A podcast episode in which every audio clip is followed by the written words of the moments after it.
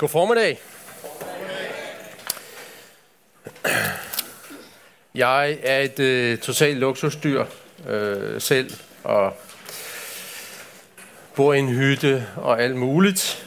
I går aftes, da vi skulle øh, spise, så stod jeg over ved grillen og tænkte, ah, det er også lidt irriterende, det regner. Så så jeg en ung mor, der gik med et barn, lille barn på armen, og så en, øh, en lille pige efter, som overhovedet ikke havde overtøj på, og så væltede det bare ned med regn over dem. Og så tænkte jeg, hvis jeg synes, det er lidt stramt at stå her i regnvejr, det, jeg tror, jeg var gået lige ned i teltet og sagt til min mand, nu kører vi hjem. Så, øh, og så i morges, der læste jeg øh, øh, fra Apostlenes Gerninger, hvor Paulus og Silas øh, er blevet nappet og blevet pisket og blevet sat i fængsel. Og så sang de lovsangen til Gud. ja.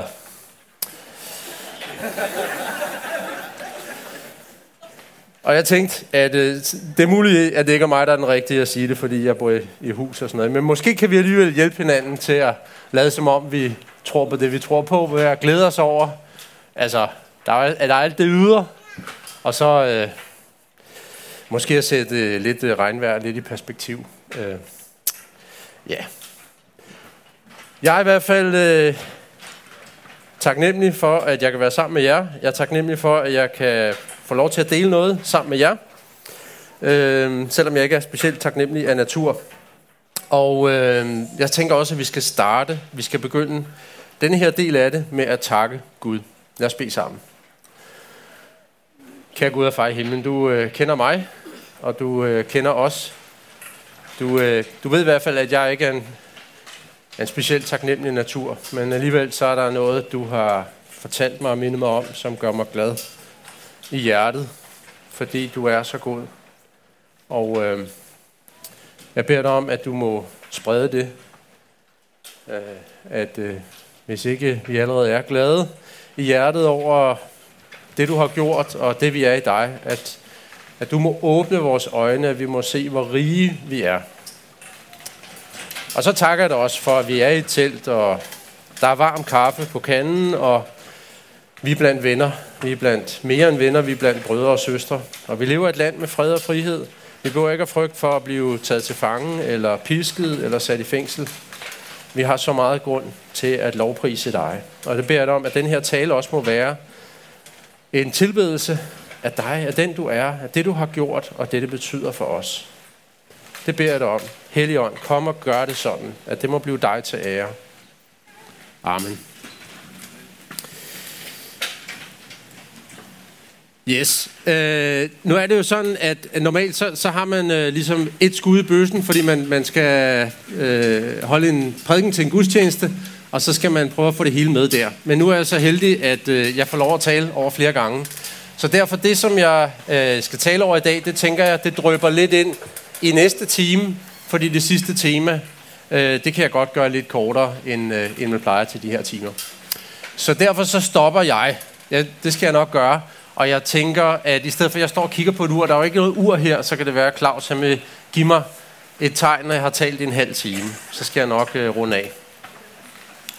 Altså ikke sådan lige på sekundet, vel? Men, øh, men sådan... Jo, jo, du må gerne give tegnet på sekundet, men jeg prøver at gøre det sådan lidt, lidt mere elegant, end at bare stoppe med at tale. Godt. Vi, øh, vi har hørt om evangeliet, og vi hører stadigvæk, øh, vi skal også stadigvæk høre om evangeliet også i dag. Vi øh, hørte sidste gang, eller i går, om det, man kan sige, objektive, altså det, der er sket ude i virkeligheden. At Jesus, han døde, og han opstod, og det står fast, uanset hvordan vi, øh, hvordan vores følelse af, at det er sandt, den kan variere. Det er jo ikke altid, vi føler, at det er sandt, at Jesus er opstået, eller at, at der er et nyt håb, og at fremtiden er lys for os. Men det er den. For alle, som er kristne, så er fremtiden lys. Uanset hvad du ser frem til i morgen, eller om en måned, eller om et år. Uanset din diagnose eller din opsparing. Så er fremtiden lys for os, som er kristne. Fordi det står fast i historien, at Jesus døde for vores sønder. Han har tilgivet os. Vi har adgang til Gud. Og han opstod. Det vil sige, at vi skal leve evigt sammen med ham. Med liv og glæde i overflod. Og i dag, der skal vi øh, høre, Hov, der skal vi høre noget mere om evangeliet, og det har også noget med synet at gøre, som vi talte om i går. Og jeg tænkte på, øh, inden jeg siger det, at måske er der nogen af jer, der tænker, og det havde jeg egentlig regnet med at få som spørgsmål øh, på mobilen. Det har jeg så ikke fået det spørgsmål, men altså evangeliet. Der er nogen, der forbinder det med lov og evangelium. Det har I hørt om, ikke? Nogle af jer. Lov, det er alt det Gud kræver af os og siger til os, det skal vi, det skal vi følge. Det er egentlig det, der, der skal til for at være hellig. Og evangeliet, det er alt det Gud giver til os. Det er alt det, han lover. Det er alt det, der er gratis for os. Og at alt i Bibelen, i en vis forstand ifølge Luther, Martin Luther, reformatoren, øh, er lov og evangelium. Og det er rigtigt. Det er der meget godt og sandt at sige om. Øh, og det er en måde at læse Bibelen på, som jeg tror er ligger implicit ligger inde i Bibelen. Så er der nogle andre, som tænker, evangeliet, er det ikke Johannes 3, 16? Sig således elskede Gud verden, at han gav sin søn, den enborne, for at enhver, som tror på ham, skal have evigt liv. Evangeliet, er det ikke ordet om korset? Hvorfor begynder du at snakke om, om at evangeliet også er, at der er noget, Jesus har gjort påskedag, som gælder for os? Jamen det gør jeg, fordi sådan som når vi læser Guds ord, og for eksempel, at der står evangeliet om Jesus Kristus, så er det helt sikkert om korset. Men det er også om mere end korset. Det er alt det, som udspringer af korset. Alt det, som vokser ud af det, som Jesus gjorde, da han levede her på jorden, og da han døde for os og opstod igen. Evangeliet er Jesus. Evangeliet er, hvem han er, hvad han gjorde, og hvad det betyder for, for verden og for os, for dig.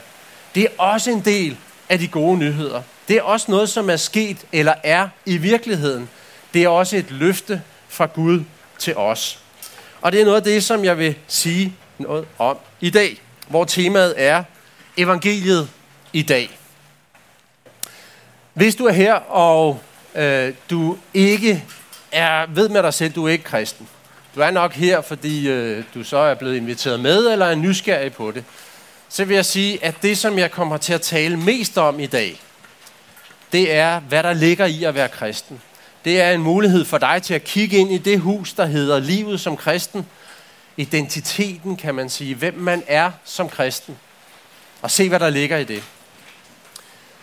Jeg vil også sige, at øh, jeg oplever, at både det, vi har talt om, og det, vi skal tale om i dag, det er i høj grad relevant i forhold til mange af de spørgsmål, jeg hører mennesker have i dag. Hvad Enten de er kristne eller ikke kristne.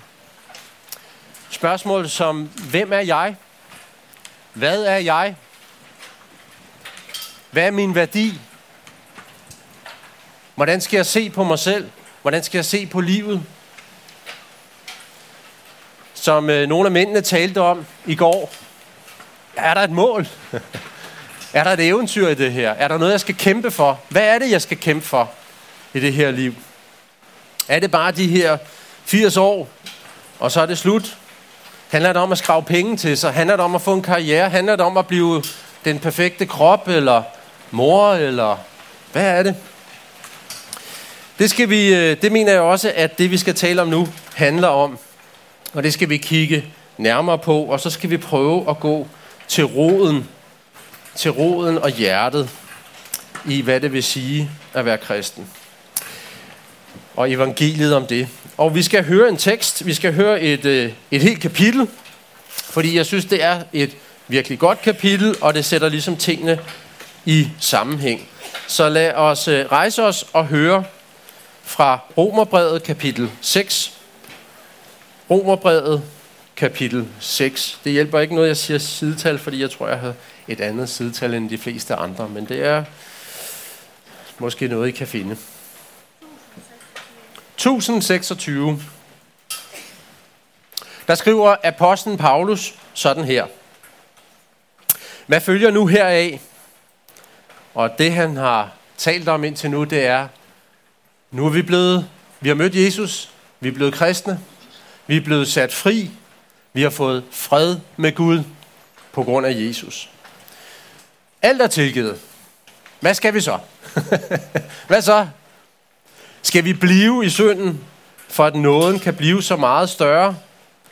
Aldeles ikke. Hvordan skulle vi, som er døde fra synden, stadig kunne leve i den?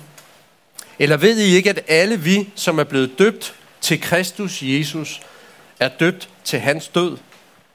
Vi blev altså begravet sammen med ham ved dåben til døden, for at også vi, sådan som Kristus blev oprejst fra de døde ved faderens herlighed, skal leve et nyt liv. For er vi vokset sammen med ham ved en død, der ligner hans, skal vi også være det ved en opstandelse, der ligner hans. Vi ved, at vores gamle mennesker er blevet korsfæstet sammen med ham, for at det læme, som ligger under for synden, skulle til intet gøres, så vi ikke mere er trælle for synden. Den, der er død, er jo frigjort fra synden. Men er vi døde med Kristus, tror vi også, at vi skal leve med ham. Og vi ved, at Kristus er opstået fra de døde og ikke mere dør. Døden er ikke, mere, er ikke herre over ham mere. For den død, han døde, døde han fra synden en gang for alle. Det liv, han lever, lever han for Gud. Sådan skal I også se på jer selv. I døde for synden, men levende for Gud i Kristus Jesus. Lad derfor ikke synden herske i jeres dødelige læme, så I adlyder dets lyster. Stil, jer heller ikke, stil heller ikke jeres lemmer til rådighed for synden, som redskaber for uretfærdighed, men stil jer selv til rådighed for Gud, som levende, der før var døde, så I bruger jeres lemmer for Gud som redskaber for retfærdighed. Synden skal ikke være herre over jer, for I er ikke under loven, men under nåden. Hvad da? Skal vi synde, fordi vi er under loven, men, ikke, men I, vi ikke er under loven, men under nåden? Aldeles ikke. Ved I ikke, at den I stiller jer til rådighed for som trælle og viser lydighed, må I også være trælle for at vise lydighed, hvad enten det er synden, og det fører til død, eller det er lydighed, og det fører til retfærdighed. Men Gud skal tak, for at I, der var syndens trælle, er blevet lydige af hjertet mod den lære, I blev indført i. Befriet fra synden er I blevet trælle for retfærdighed. Jeg bruger et udtryk for dagliglivet, fordi I er skrøbelige mennesker. For ligesom I lod jeres lemmer trælle for urenheden og lovløsheden, så I blev lovløse, skal I nu lade dem trælle for retfærdigheden, så I helliges. Dengang I var syndens trælle, var I frie over for retfærdigheden. Hvad fik I da? Frugter, som I nu skammer jer over. De ender jo med død.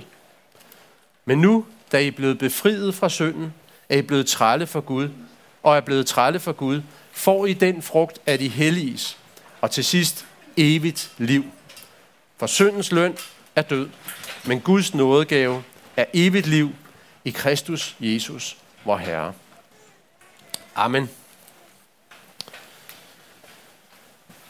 Som I kan høre i teksten eller læse i teksten, så er der ligesom nogle temaer, som Paulus han, det er ligesom lidt et musikstykke, Paulus han spiller her i kapitel 6, som han i det hele taget er god til. Et musikstykke med nogle temaer. Og temaerne er at være træl eller fanget, og være fri at være befriet. Altså at være fanget, træl eller fri. At være slave eller fri. Det er det ene tema. Det andet tema, det er at være død eller levende. Og så er der også et tema om syn. Altså sådan skal I se på jer selv. Sådan skal I se på livet og se på det, I gør. Der er fået, man har fået et nyt syn. Og det hele, kan man sige, det tager sin grund i det, som enhver kristen har fået lov til at opleve, nemlig dåben. Og det vi lærer om dåben, det er, at det er en dåb til død, og det er en dåb til nyt liv. I øh, går så hørte vi om, at det Jesus gjorde, det er jo ikke bare en historie, det er jo ikke en fantasyfortælling, det er jo ikke et eventyr. Det er jo faktisk noget, der skete på et bestemt sted på jordkloden, på et bestemt tidspunkt i historien. Og det Jesus gjorde, det er det vigtigste, der nogensinde er sket i verdenshistorien og kommer til at ske, indtil han kommer igen. I mit liv, så er det vigtigste også sket for længe, længe siden. Og det var ikke, da jeg blev gift med Rikke. Og det var ikke, da vi fik vores første barn, eller anden barn, eller tredje barn. Det var, da vi fik vores barnebarn. Nej, det er det heller ikke. Selvom det er tæt på, Jonathan. Det er tæt på. Det vigtigste, der skete i mit liv, det skete for øh, 52 et halvt år siden. 1. november 1970, det har jeg papir på, i Præstemang Kirke i Hillerød. Der blev jeg døbt til døden og lagt i graven sammen med Jesus. Og så blev jeg oprejst sammen med ham til evigt liv. Og det havde jeg arbejdet hårdt for, kan jeg godt fortælle jer. Nej, jeg havde ikke gjort noget som helst for det. Fordi øh, det er sådan i Guds rige, at hvis det var sådan, at vi kunne arbejde os selv til det, så kan det godt være, at vi fik lov til det. Men det kan vi ikke. Det er noget, vi bliver nødt til at ligge som hjælpeløse spædbørn og tage imod med åbne arme. Og så giver Gud det til os, kvitterfrit, fordi han er god. Og det betyder, at øh, første i 11. 70, der døde gamle Manuel i Guds øjne. Og så blev der født en dejlig lille dreng, og jeg er simpelthen så god til at tegne, som I kan se her, han er lidt tyk og så videre. En dejlig dreng, som er den nye Manuel. Den gamle Manuel døde i Guds øjne. Nogle af jer, som har brugt lidt mere tid sammen med mig, og de fleste har allerede opdaget det bare heroppe fra talerstolen, ved, at i jeres øjne, der er der stadig lidt rester tilbage af gamle Manuel. Ikke? Der er lidt synd tilbage, hist og her i hjørnerne. Men i Guds øjne, uanset hvad jeg har bedrevet indtil der, og der er godt nok noget af det, jeg skammer mig over, så er jeg død. Alt det der, jeg render rundt og rammer ved siden af skiven, det er dødt i Guds øjne. Ikke fordi han er blind, han kan godt se, hvad der er, der sker, men, men han regner det som død og borte. Det er så sandt. Og det kan Gud. Det kan vi ikke finde ud af det her. Ikke 100 procent. Men det kan Gud. Han kan se på alt det, du render rundt og laver, som rammer ved siden af skiven, som om det er dødt. Som om det hører det, hører det gamle til, liv til. Det er korsfæstet. Det har været på korset og nede i graven. Det er væk. Hvad betyder det? Hvad betyder det, hvis man er død? For det første så betyder det, at der er ikke nogen forpligtelser. Vel? Øh, min far han døde for efterhånden øh, 20 år siden. Og øh, han var en mand, som havde mange forpligtelser, dengang han levede. Han, øh, han turede land og rige rundt og holdt mange prædikner. Øh, vi synes som børn, han holdt for mange prædikner. Jeg kan stadig huske, når telefonen ringede, og vi kunne høre på tonefaldet og samtalen, at nu blev han igen spurgt om at komme ud og holde enten et foredrag eller en tale, og så sad vi og råbte inden for stuen, sig nej, bare sig nej. Så han, ja, der, det kan jeg godt. Øh, jeg skal noget søndag og onsdag og fredag, men lige øh, øh, der, der kan jeg godt. Nå. Øh, og det fortsatte øh, hele hans liv, så det var, det var ligesom en, det var noget, han ikke rigtig lærte, det der med at sige nej. Men øh, så så jeg hans kalender, efter han var død. Og så kunne jeg se, at der skulle han til Norge, og der skulle han til Vestjylland, og der skulle han. Men han var jo død. Og det, tænk, hvis der var nogen, der ringede op fra Norge og sagde, jamen du lovede, altså til graven, til Grønlandslund Kirkegård, du lovede at komme. Når man er død, så er der ingen forpligtelser mere. Der er ingen forpligtelser. Der er ikke noget, du skal. Der er ikke nogen gæld. Det giver ikke meget mening. Øh, selv i dag er der jo pantefoder, som hvis du ikke betaler din gæld, så til sidst så kan det være, at pantefoden kommer ud, og så tager de faktisk noget af din, din ejendom ud og tager det med sig. Men forestil dig, at pantefoden møder op på kirkegården og siger ned i graven, du skal betale. Giv mig dine penge. Der er ingen gæld mere, når du er død. Der er ingen straf heller. Øh, sådan er, det, øh, sådan er det i det danske retssystem også, og det er det. Øh, jeg, jeg, kender ikke nogen andre straf, øh, straffesystemer. Det vil i hvert fald være lidt absurd, øh, hvis det var sådan, at man stadigvæk kunne straffes for, for noget, når man er død. Og så kunne jeg ikke lade være. Jeg, jeg mente nok, at der var nogen, der alligevel havde prøvet. Og det, øh, det fandt jeg jo også. Der er faktisk en pave, som øh, var så utilfreds med sin forgænger og alt det, han havde bedrevet, så han fik ham hævet op af graven. Og så blev, de, så blev han sat på kadaverretten, det er den kendt for i historien. Så satte han livet op, og så blev han øh, fundet skyldig øh, i at have forbrudt sig mod loven og mod Guds lov. Og så øh, skar de tre fingre af ham. Bare lige for lige at markere. Flot. Det giver ikke meget mening. Når først du er død, så er der ingen straf mere. Og der står her i teksten, at vi blev døbt til døden, og sådan skal I se på jer selv. I døde for synden. Synden, døden, djævlen, loven har ingen ret og krav på jer mere. Og det er sådan, Gud ser på mig. Han ser på den gamle Manuel som død, og alt det, der ligger forud, det er færdigt, det er slut. Er du døbt? Der er en, der er døbt. Okay, godt. Tror du på Jesus? Du skal ikke sige ja, hvis du ikke mener det. Men hvis du er døbt, og du tror på Jesus, tillykke. Så kan du lige sige, øh, ligesom Anders Fogh Rasmussen tit sagde, der er intet at komme efter. Der er intet at komme efter. Du kan, du kan komme med alt muligt. Satan han er ligesom en meget nysgerrig undersøgende journalist og prøver hele tiden at finde nogle ting. Ah, jeg kan se der i din data og din, oh, din søgehistorik og hvad ved jeg. Hey, skal frem på forsiden. Du kan bare sige, der er intet at komme efter. Jeg ved det godt. Det er gamle Manuel. Han er død.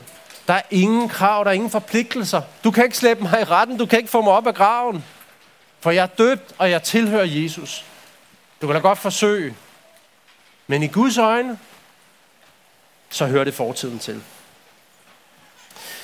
Og der er mere end det. Hvis, hvis det bare var, at Gud sagde, du er død, og jeg, og jeg kommer ikke til at kræve mere af dig, du, du bliver ikke straffet. Det ville være dejligt. Altså, jeg kunne godt nøjes med det.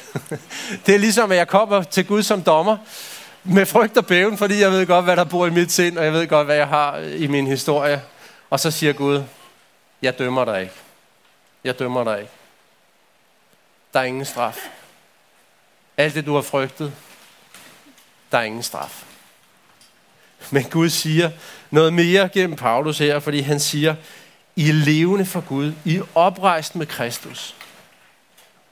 Andre steder, mange andre steder læser vi, at Gud ser på os, som han ser på sin egen søn. Vi er genfødt. Vi er født på ny til et nyt liv. Vi er Guds babyer. Gud han siger ikke bare, du kan gå med fred.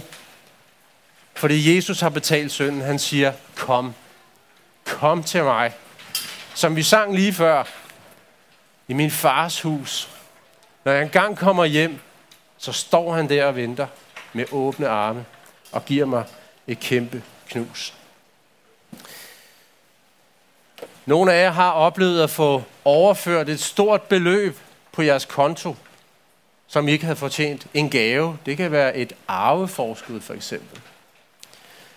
Det, som er sket i Guds bank, det er, at du ikke bare har fået slettet din gæld, men han har overført alt det, der stod på Jesu konto til dig.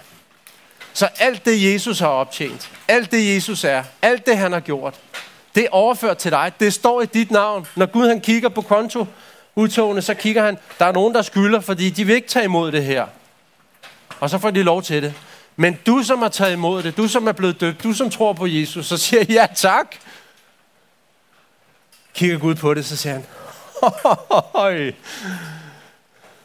der er ingen ende på kreditten.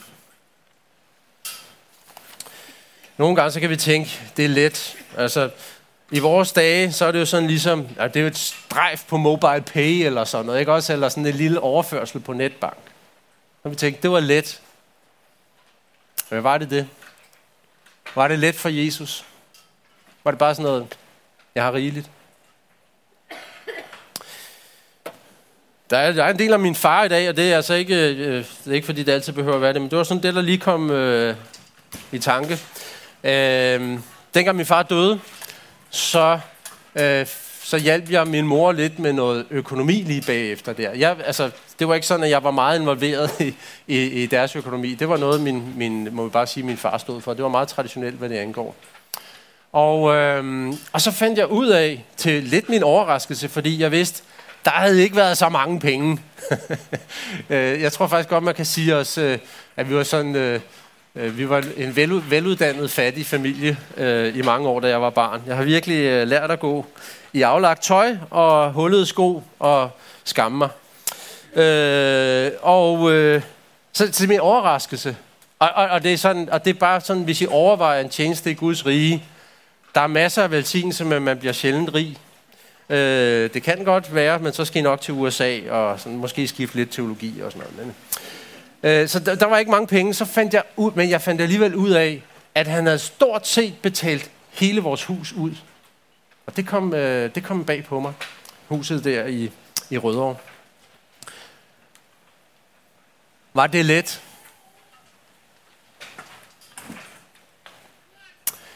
Det havde ikke været let. Der var mange øh, ting, som han kunne have haft lyst til undervejs. Det ved jeg. Han nød livet. Han kunne godt lide god mad og drikke. Han kunne godt lide at rejse. Han kunne godt lide gode oplevelser. Men han sagde nej. Han forsagede. Han satte det til side. Hvorfor? Fordi han elskede min mor.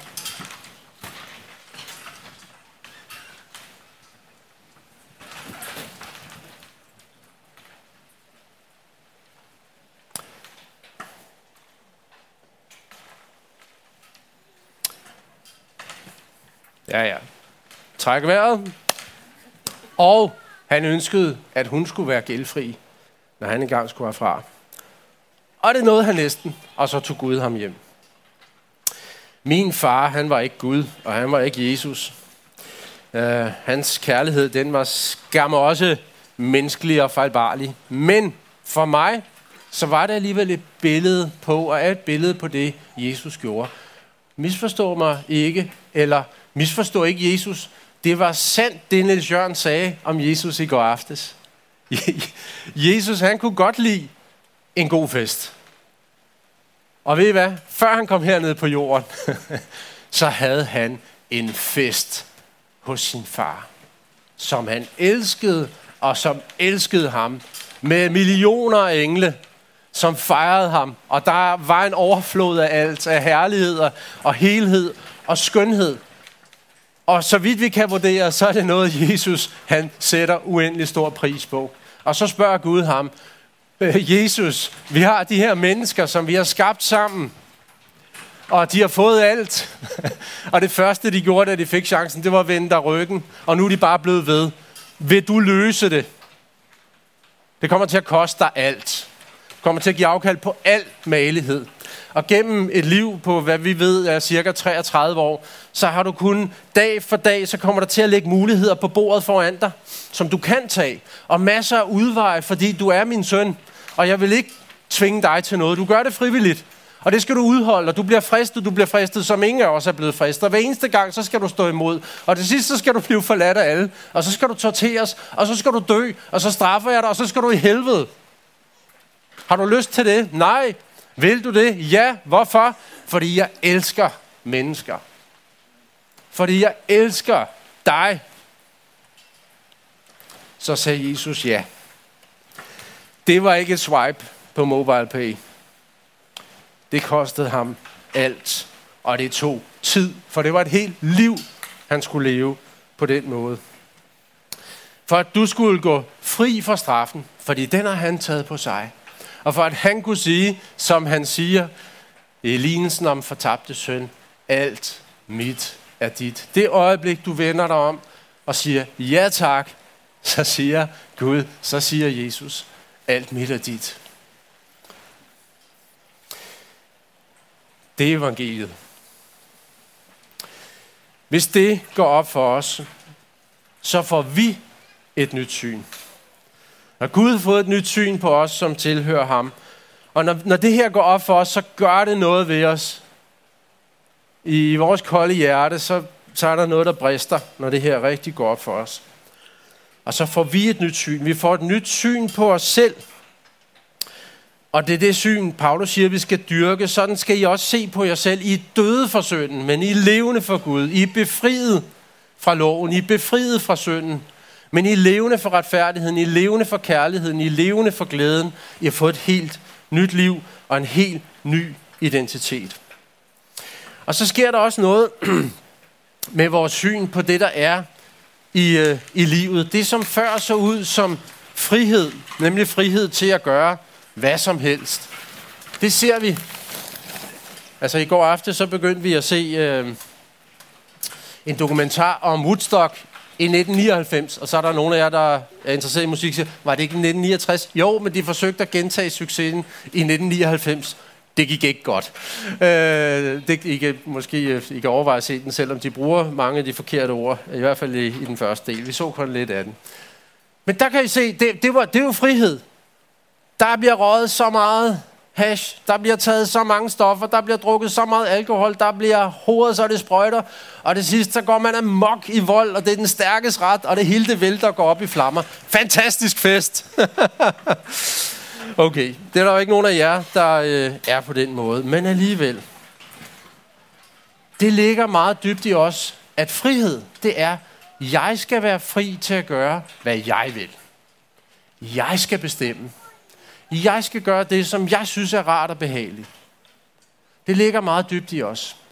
Men evangeliet lærer os at begynde at kigge på en anden måde, fordi hvis jeg bare gør, hvad jeg har lyst til, prøv at gøre, hvad du har lyst til hver eneste dag, hvad sker der så? Prøv at se på, hvad frugten bliver. Altså det er det, jeg synes, der er et af nøgleordene i den her tekst, der ligesom sætter det på plads. Hvad er frugten? Hvad er det, der kommer ud af det? Er det noget, du kan være stolt af som nyt menneske i Guds øjne, i Guds lys, som et Guds barn? Det som Paulus han siger, dengang I var syndens trælle, var I frie over for retfærdigheden. Det vil sige, I behøvede ikke at lade jer begrænse af noget med Guds lov og Guds mening. Hvad fik I da? Frugter, som I nu skammer jer over. De ender jo med død. Men nu, da I er blevet befriet fra synden og blevet trælle for Gud, får I den frugt af de hellige. Det vil sige, I bliver hele og helstøbte og smukke. I bliver mere og mere det, som I allerede er i Guds øjne. Der sker noget med os, når vi bliver kristne. Og når vi lever med Gud. Vi bliver civiliseret, hvis jeg må have lov at bruge det ord. Jeg ved ikke, om der er nogen af jer, der har hørt de her historier om børn, der er vokset op ude i en skov, sådan opdraget af, af, af, af, af dyr nærmest. Er nogen af jer, der har hørt om der er, der er faktisk flere historier om det, af, af børn, der har overlevet på den måde. De har nok haft en mor de første år, så blevet sat ud, og så på en eller anden måde har de overlevet. I hvert fald i 1797 i Frankrig læste jeg øh, forleden om, øh, der var sådan en skov nede i noget, der hed Le Cun, hvor der var et, et øh, man fandt et barn, som øh, sad oppe i et træ, ikke havde noget tøj på, var smurt ind i ting og sager, ikke rigtig kunne tale. Og så tog man det her vilde barn, og i starten så opførte det nærmest som det, man vil sige, en, en besat eller en, ja, alvorlige psykiske problemer. Men efterhånden, så lærte det barn, at her er der en mand og en kvinde, det er mine plejeforældre, og de elsker mig. Og barnet lærte at gå i tøj. Og barnet lærte også at sige nogle ord, og blandt andet at dække bord. Der er en, en, en rørende historie om, at det, det, der var jo sket noget, og man kan ikke redde alt menneskeligt talt, men, men at barnet det, havde som pligt at dække bord hver eneste dag. Og så da plejefaren var død, så dækkede barnet stadig bord, og så så moren det, og så bræst hun i gråd, fordi hun så, hvilken kærlighed også det her barn havde til faren og savnede ham. Da det barn blev voksen, så skammede det sig over, hvad det rendte rundt ude i urskoven og lavede. Det var et frit barn jo. Ja, frit. Men det skammede sig over at rende rundt med afføring og hvad ved jeg. Det havde fået et nyt syn. Det havde fået en, mødt en ny kærlighed. Det havde fået et nyt, vi kan kalde det måske, styresystem. I hvert fald et nyt syn i hjertet. En ny drivkraft. Et nyt syn og et nyt hjerte. Det er det, du har fået, du som er døbt til Jesus og tror på ham. Du har fået et nyt hjerte. Det kan nogle gange være svært at få øje på, Men det er altså en objektiv virkelighed. Jeg har papir på det, at jeg fik et nyt hjerte. Og livet som kristen og livet i evangeliet, det handler om at leve i det. Det sker ikke fra den ene dag til den anden. Nogle af jer har måske hørt mig bruge det eksempel før, men jeg synes, det er, det er meget godt, og jeg har garanteret hørt det i en anden prædiken, så det er rent tyveri. Øh, men øh, jeg interesserer mig i hvert fald rigtig meget for sådan øh, borgerkrigen i det, der hedder USA nu. Det kender I godt, ikke? Borgerkrigen nord mod syd, slaveri i syd, nordstaterne, der var blandede interesser i det, men øh, de giver altså ind for, at man skulle frigive øh, de afrikanske slaver, som var blevet ført til Nordamerika og slavet og trællet ude i markerne, i bomuldsmarkerne. Og, øh, men på et tidspunkt så vandt øh, nordstaterne, og så blev det et forenet Amerika, Nordamerika. Og øh, det betød også, at slaverne blev givet fri. De slaver, som i hundreder af år, nogle af dem var jo født i slaveri, de havde vendet sig til, hver eneste gang, der kom en hvid mand, så galt det, eller kvinde, så galt det om at dukke nakken og ikke at kigge på de hvide kvinder. Hver eneste hvid mand kunne næsten behandle de sorte, som man ville. Den dag, slaverne blev frigivet, tror I så, at de holdt op med at frygte de hvide fra den ene dag til den anden? Tror I, de holdt op med at rejse sig op, når der kom en hvid mand hen og gerne ville sidde ned på bænken? Nej. Frygten lå stadigvæk i dem. Øh, synet på sig selv som en slave lå stadig i. De adlød stadig videre, det tog rigtig mange år, og nogen vil sige, er, er, er vi nået mål i Nordamerika nu. Det vil jeg ikke komme ind på her. Men det er bare for at sige, det ligger så dybt en slave natur. Det, man er blevet født ind i, slave natur, det er svært at aflære. Og det er det også for os. For os alle sammen, så kræver det et helt liv her på jorden i frihed, for at lære at holde op med at opføre os selv som slaver. At adlyde synden. At leve i frygt. I stedet for at adlyde retfærdigheden. At adlyde kærligheden. At leve i kærlighed. At leve i glæde. At leve som frie børn. Det tager et helt liv at få forvandlet hjertet. Giver det mening? Det tager et helt liv, men det er et dejligt arbejde. Det er et befrielsesarbejde. Hvad skal vi bruge til det? Hvad skal vi bruge til det arbejde? Ja, hvis jeg skal lære at leve retfærdigt, så er det nok, så er det nok nogle formaninger, og det er rigtigt. Men egentlig er det vigtigste i det arbejde, det er ikke Guds lov. Det er evangeliet. Vi siger øh, sådan i et netværk for missionale menigheder, som, øh, som vi er med i, at evangeliet, EV, det er ikke lige med troens A, B, C. Evangeliet, det er lige med troens A til Å. Evangeliet er det, der skal ind og arbejde i vores liv. Det, som skal til, for at du kan lære dag for dag at leve som et frit og glad barn af Gud. Det er ikke, at du siger til dig selv, hvis ikke jeg gør det her, hvis ikke jeg tager mig sammen, hvis ikke jeg er lidt mere glad for, at, at jeg har det evige liv, selvom det regner, og jeg er lidt øh, malig, så, øh, så holder Gud nok op med at elske mig, eller så er jeg en dårlig kristen. Det er ikke det, der skal være drivkraften.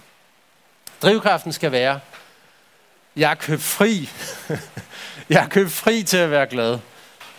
Et eller andet sted indeni, midt i min surhed. Jeg er købt fri til at være taknemmelig, også selvom jeg ikke sådan føler mig taknemmelig. Jeg er købt fri til ikke kun at tænke på mig selv. Jeg er købt fri til at elske ham, den irriterende Claus, der altid kommer og banker på ruden, og jeg har det allerbedst, ikke? Øh, skal vi snakke, eller... han har ikke banket på en eneste gang, men han kan godt tage det. Han er vant til det, i hvert fald. Ja, det, det er det, der skal ind. Vi skal se på os selv. Nu kører gamle Manuel. Men han er død, han er begravet med Kristus. Jeg behøver ikke at adlyde ham. jeg behøver ikke at, at frygte, og jeg behøver heller ikke at lade mig drive af enhver indskydelse og lyst til det onde, til det syndige. Der er masser af gode lyster i os, og der er masser af godt begær i os. Jeg kan lytte til, jeg kan se, at jeg er levende i Kristus. Der er et ny manual i mig. Ånden bor i mig. Ånden har sejret over satan og døden. Ånden lever i mig. Det vil jeg give plads. Jesus, han har besejret al synd for mig. Hvordan, øh, lad mig give et andet eksempel. Noget af det, som som, øh, som jeg i hvert fald tænker på, øh, det er, hvordan jeg er i Guds øjne. Øh, hvordan Gud ser på mig. Øh, ser på mig ikke som sådan en, der er... Ja, jeg gør synd, men jeg er ikke synder. Det er ikke sådan, Gud ser på mig. Så hun siger, er vi ikke samtidig synder og retfærdige? Og har Luther ikke lært os det? Og er alt, hvad Luther har sagt, ikke sandt? Næsten. Nej, der er en del, han har sagt om folkeslag, vi ikke rigtig kan stole på. Men altså, min oplevelse er bare, og så kan det være, hvad det mig, og så kan I bare øh, putte mig ud og korsfeste mig ude, øh, derude som kætter. Men altså, jeg har det sådan, at hvis man hele tiden siger, du er sønder og retfærdig, du er sønder og retfærdig, så ligesom, lidt, lidt ligesom at sige, du spillede et godt arrangement, for det, det synes jeg, du gjorde her til morgensang, men, jeg, men du ramte bare lige et par forkerte toner. Det gjorde du ikke. Men i forstår eksemplet. Det er lidt ligesom, når man giver feedback, som det hedder, eller efter. Du gjorde det rigtig godt, men hvad hører man så? Alt det, der følger efter men. Og sådan har jeg også, når du hele tiden siger, du synder, men retfærdig, når jeg synder. Sådan har jeg det. Derfor vil jeg sige, ligesom i går, først og fremmest, du er ikke først og fremmest sønder. Du er først og fremmest et elsket, helligt, helt, smukt og elsket barn af Gud. Søn er ham, datter er ham. Og det er sådan, han ser på dig. Gennem Kristus. Jeg gør klamme ting en gang imellem. You don't wanna know, men jeg er ikke klam. Jeg er ren. Jeg er hellig. Jeg er elsket. Jeg elsker lige. jeg har brist. Og jeg falder. Men jeg er ikke ødelagt. Jeg er hel. Jeg er blevet gjort hel, Og jeg er hel i Guds øjne. Sidste historie om min far. øh, Vores søn Christian nåede min far at opleve, inden han gik bort. Og vi fik et fantastisk billede af Christian. Øh, og ja, skøn dreng. Og øh, det gav vi så. Det er jo det, man giver, man giver til bedsteforældrene, ikke også? Og det, de bliver faktisk glade for det. Og det hang sådan lige ude for deres øh, soveværelse i mellemgangen der. Og så en gang så sagde min far øh, noget til mig, som han aldrig har sagt til mig. men han sagde, eller øh, sagt om mig. Men, øh, men han har nok følt det. Han sagde, hver eneste gang, jeg går forbi det billede, så kigger jeg på det, og så bliver jeg så glad. Og så glæder jeg mig sådan, til jeg skal være sammen med Christian.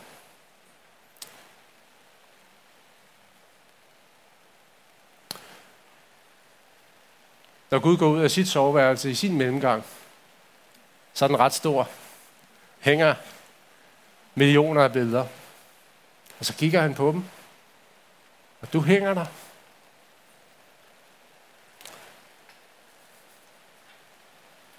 Og så glædes hans hjerte.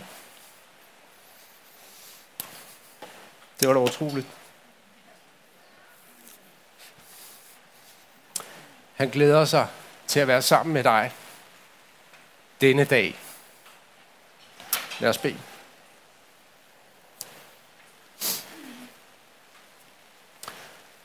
Kære Gud og far i himlen, tak for, at du er min far. Tak for, at du ser på mig. Du ser på os med den samme varme kærlighed, som du ser på din søn. Og vores varme, og for vores børn, børnebørn, hvis vi er så velsignet at have børn og børnebørn, er en svag, svag, svag afglans af din stolthed og glæde. Det er fantastisk. Amen.